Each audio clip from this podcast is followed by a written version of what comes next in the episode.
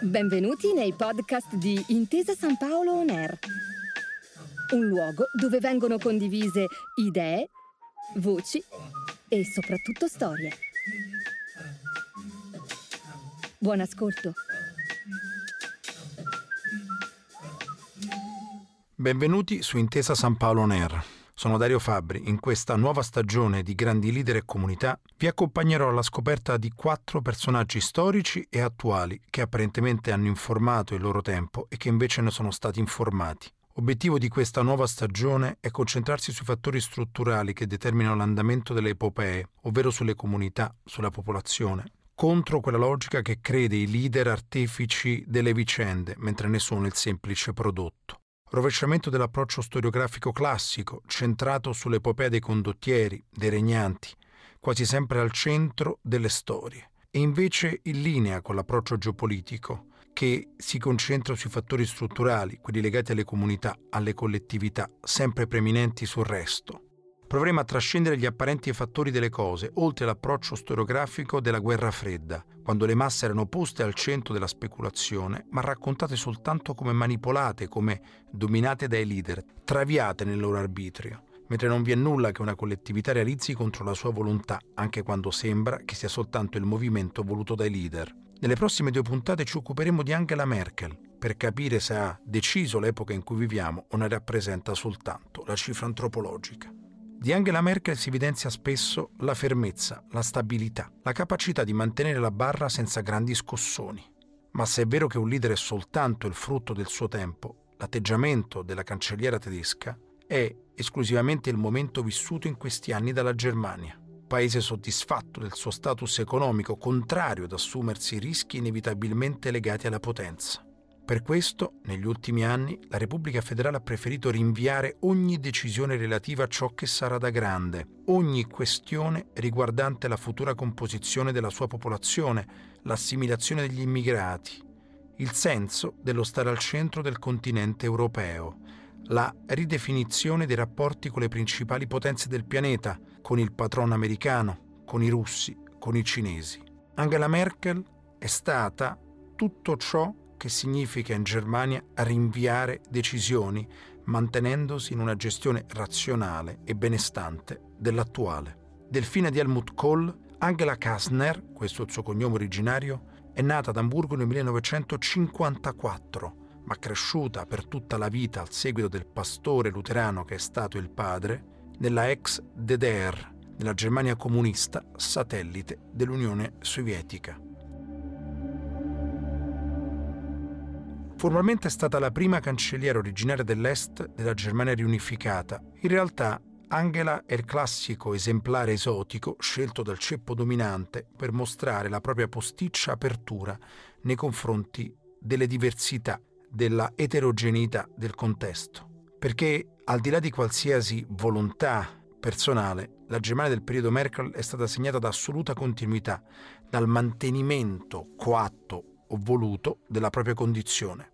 Anzitutto il riferimento proprio all'estrazione della classe dirigente nazionale.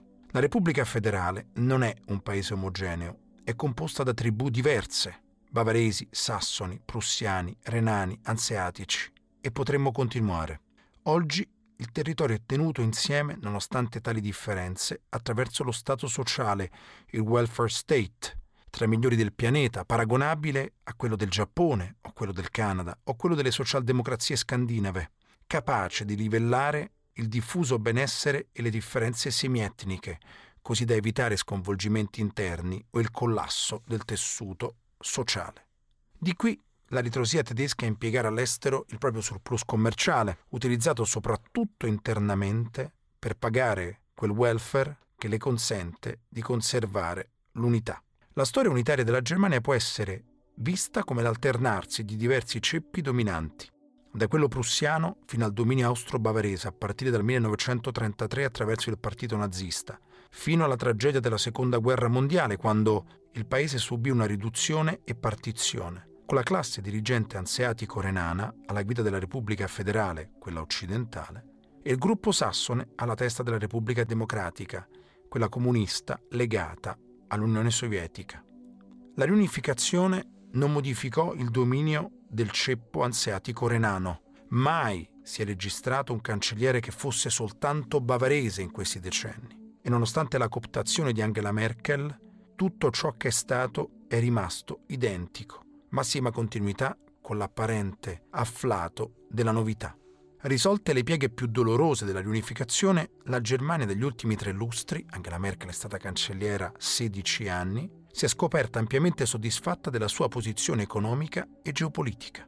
Popolata da notevoli minoranze etniche, non ha mostrato alcuna disposizione ad integrarle pienamente, tantomeno ad assimilarle. Mancante di quella violenza culturale e dell'indipendenza per perseguire tali obiettivi restia a sopportare i sacrifici legati ad un'eventuale riduzione della libertà dell'opinione pubblica per compiere tale passaggio. Grande soggetto industriale capace con l'euro di incorporare la manifattura italiana dentro la propria catena del valore, in questi anni la Germania non ha mai pensato di trasferire la propria ricchezza verso il bel paese. Perno dell'Eurozona senza alcuna voglia di garantire perennemente davanti ai mercati per gli altri stati, affinché si corrobori definitivamente la tenuta della moneta unica, sebbene questa l'abbia fornito nuovi mercati in cui esportare, principale funzione dell'attuale Stato federale.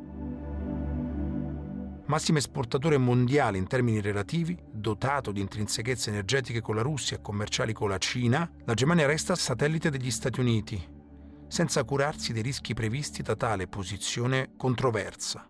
Potesse non scegliere mai Berlino probabilmente rimarrebbe nella congiuntura che abita, con Angela Merkel quale emblema della non scelta.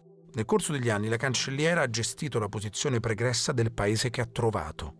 Non ha favorito in alcun modo l'ulteriore integrazione degli immigrati, come segnalato dalla bassa curiosità per lo scavo etnico di coloro che vivono sul territorio tedesco, eredi di gastarbeiter scambiati per sole braccia prima di scoprire che si trattava di uomini.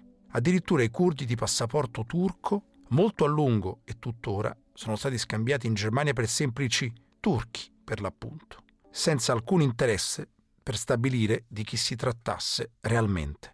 Soltanto nel 2015 Merkel impose alla popolazione l'assorbimento di migliaia di migranti provenienti dal Medio Oriente, con l'obiettivo di svecchiare la popolazione, destinata per la metà del secolo ad essere superata dal numero di cui dispone invece la Francia, storico partner e rivale della Germania. Wir schaffen das. Possiamo farcela, divenne lo slogan di Merkel dell'epoca, legato peraltro alla scelta di immigrati, specie siriani, laici o cristiani, dotati di notevoli capacità professionali e di istruzione elevata. Prima di abbandonare tale proposito per la rabbia dell'opinione pubblica, fortemente contraria a una decisione tranciante presa sulla propria testa e immediatamente rinnegata. Aderendo ancora all'opinione pubblica che considera l'economia un ramo della filosofia morale, Merkel, durante il suo tempo, ha respinto ogni condivisione del debito in seno all'Eurozona. Ha finto che la Germania avesse interesse a cacciare alcuni membri dalla moneta unica, giacché l'utilizzo della medesima divisa da parte di molte nazioni è semplicemente cruciale per la Germania, che è paese dedito alle esportazioni e che ha vantaggio quando più soggetti possono comprare facilmente i propri prodotti. Come è capitato durante le ore più dure della crisi greca, quando apparentemente Berlino sembrava sul punto di espellere Atene, prima di mantenerla inevitabilmente dentro lo schema monetario, pure a fronte di dolorose condizioni imposte alla Grecia fraintendimento della posizione teutonica assai diffuso anche in Italia, dove tuttora vige la convinzione che la Repubblica federale possa allontanarci, anziché pregarci di rimanere nell'euro nonostante la nostra disfunzionalità. Decisione eventuale che peraltro sarebbe fin troppo dirompente per l'attuale Stato della Repubblica federale, assai riluttante nell'adottare manovre taglienti.